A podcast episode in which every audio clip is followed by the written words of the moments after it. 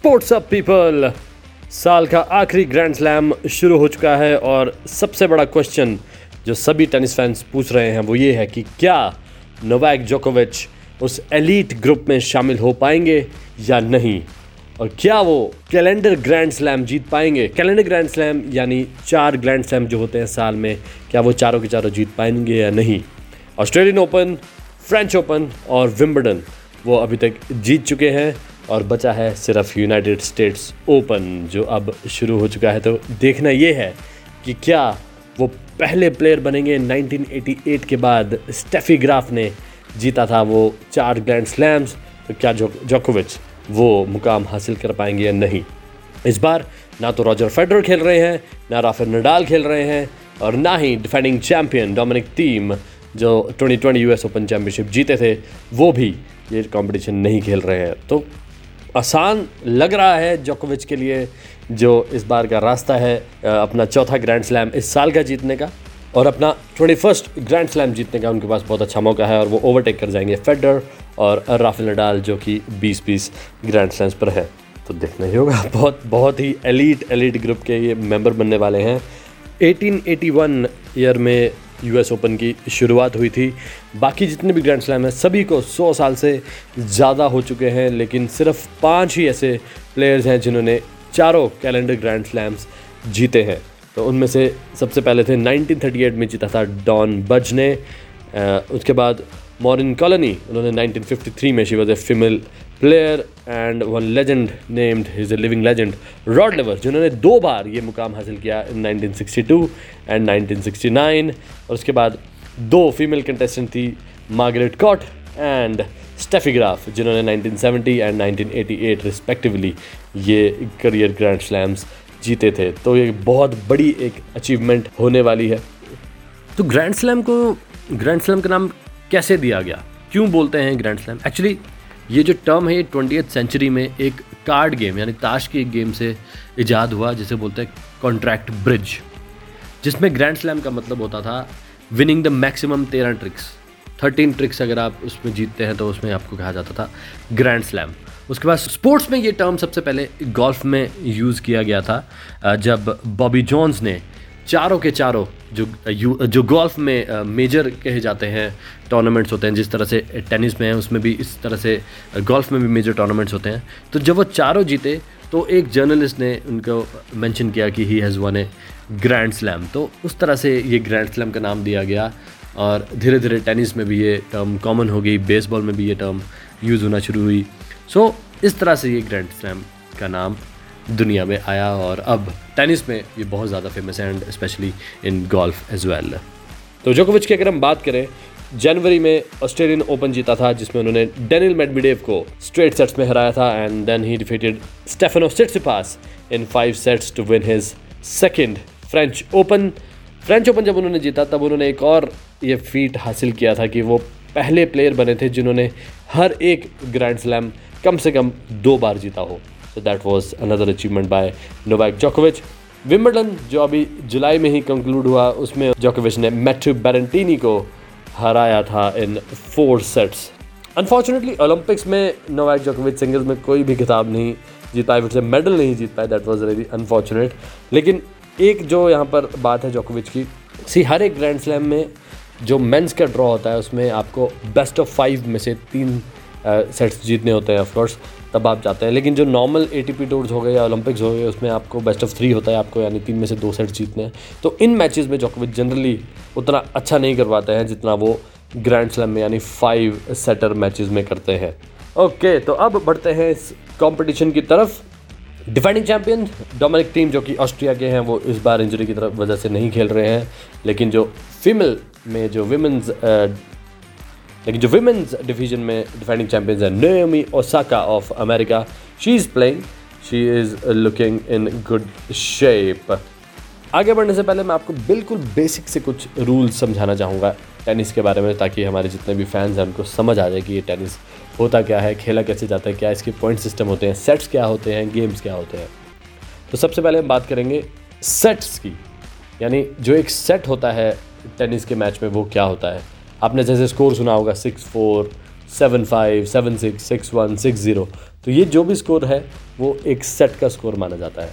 हर एक सेट में कुछ गेम्स होती हैं, हर एक गेम में कुछ पॉइंट्स होते हैं। अगर हम सबसे पहले अगर हम गेम देखें तो गेम में पहला पॉइंट होता है, आपने देखा होगा जैसे 15, 30, 40, तो उन्हें पॉइंट बोलते हैं। अगर आप पहला, जैसे हर एक प्लेयर एक एक सर्व करता है, 1 by 1 सर्विस करता है, जो अगर पहले मेरी सर्विस है तो मैं सर्विस डालूंगा, अगर मैं एक पॉइंट लेता हूँ तो उसे बोलते हैं 15।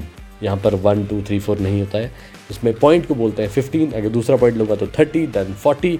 अगर मैंने 40 के बाद फोर्थ पॉइंट ले लिया तो मुझे एक गेम मेरे नाम हो जाएगी, यानी स्कोर हो जाएगा मेरा 1।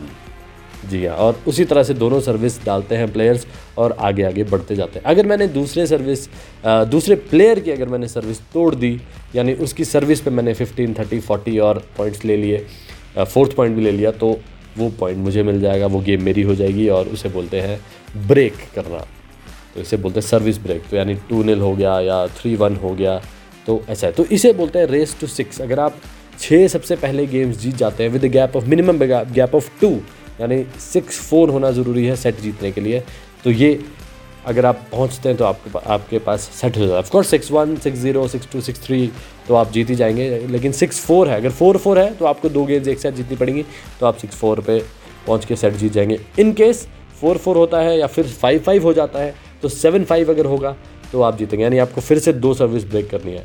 और आप पूछेंगे कि नहीं, अगर 6-6 हो गया उसके बाद भी किसी की सर्विस नहीं टूटी, तो 6-6 होने पर होता है टाई ब्रेकर। तब टाई ब्रेकर में आपको एक पॉइंट के लिए 15, 30, 40 नहीं, लेकिन 1, 2, 3 इस तरह से पॉइंट्स मिलते हैं। और उसमें भी 6-6 तक जाने के बाद आपको मिनिमम 2 पॉइंट जीतने ही पड़ेंगे। अदरवाइज़ अगर आप 6-6 से पहले ही जीतते हैं, तो अगर आप 7 कर लेते हैं, यानी 7-5, 7-4 इवन 7-0, तो आप सेट जीत जाएंगे, लेकिन मिनिमम ऑफ 2 पॉइंट्स। यानी अगर 6-6 के आगे आगे 8-6 होगा तो ही जीतेंगे, यानी 10-8 हो गया या 12-10 हो गया, आगे भी बहुत ज़्यादा है, 20-18 तक भी जाता है, तो वैसे अगर जीतते हैं then the set is yours. इसी तरह से आपको ग्रैंड स्लैम में मिनिमम 3 सेट जीतने पड़ेंगे, और अगर आप वो जीत जाते हैं तो आप जीत जाएंगे ये मैच जो 5 सेट्स का है। तो अगर आप पहले 3 सेट्स जीते तो भी ठीक है, अदरवाइज आप 2 सेट्स हारने के बाद 3 कम बैक करके 3 सेट्स और जीतते हैं, दैट इज ऑल्सो ओके। तो that is absolutely simple rule. या तो अब बढ़ते हैं आगे। और आपने एक और चीज़ सुनी होगी कि न्यूज़ में, आपने आज जब भी आप फॉलो करते होंगे स्पोर्ट को, तो आपने सुना होगा कि इस प्लेयर को ये सीड मिली है, उस प्लेयर को वो सीड मिली है। तो सीड का मतलब होता है हर एक ग्रैंड स्लैम या हर एक टूर्नामेंट के लिए रैंकिंग।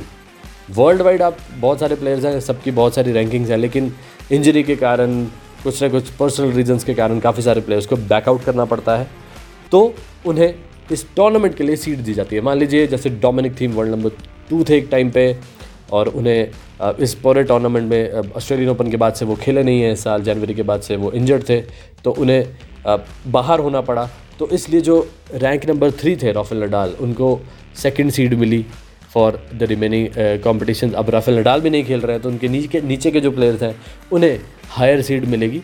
तो जो भी गैप्स हैं, जैसे जो भी रैंक्स अगर मिसिंग है बीच में 2, 5, 10, 11 व्हाटएवर इट इज़, तो वो सभी जो प्लेयर्स जो मिसिंग हैं उनको हटा दिया जाता है, और जो अवेलेबल प्लेयर्स होते हैं उन्हें सीड दी जाती है। और टॉप 32 प्लेयर्स जो बनते हैं किसी भी जो भी हमारे रैंकिंग सिस्टम के हिसाब से जो टॉप 32 प्लेयर्स बनेंगे उन्हें हम सीडेड प्लेयर कहते हैं।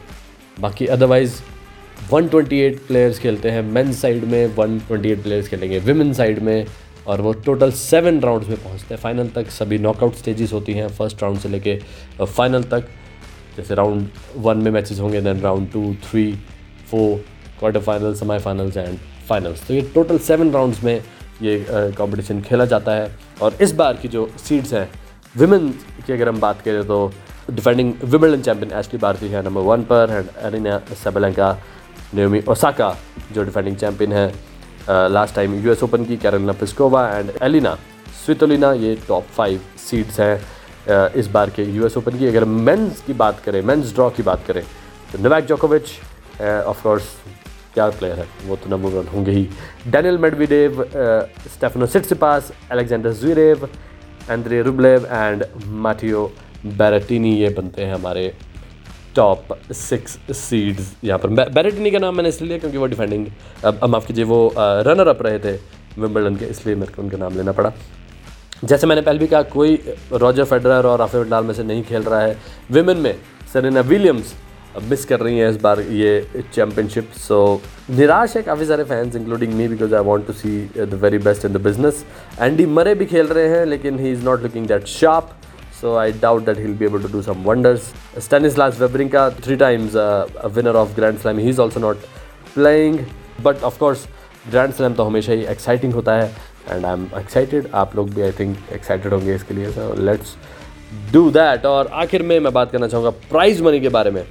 और जो टेनिस है उसमें मेंस एंड वुमेंस की जो प्राइज़ मनी होती है वो बिल्कुल सेम होती है, सिंगल्स की भी, डबल्स की भी, मिक्स डबल्स की भी।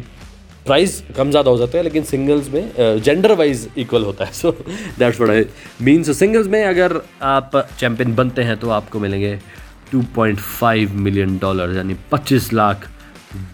वाह। और अगर आप डबल्स में या मिक्स डबल्स में जीतते हैं तो आपको मिलेंगे $6.6 लाख यानी $0.6 मिलियन।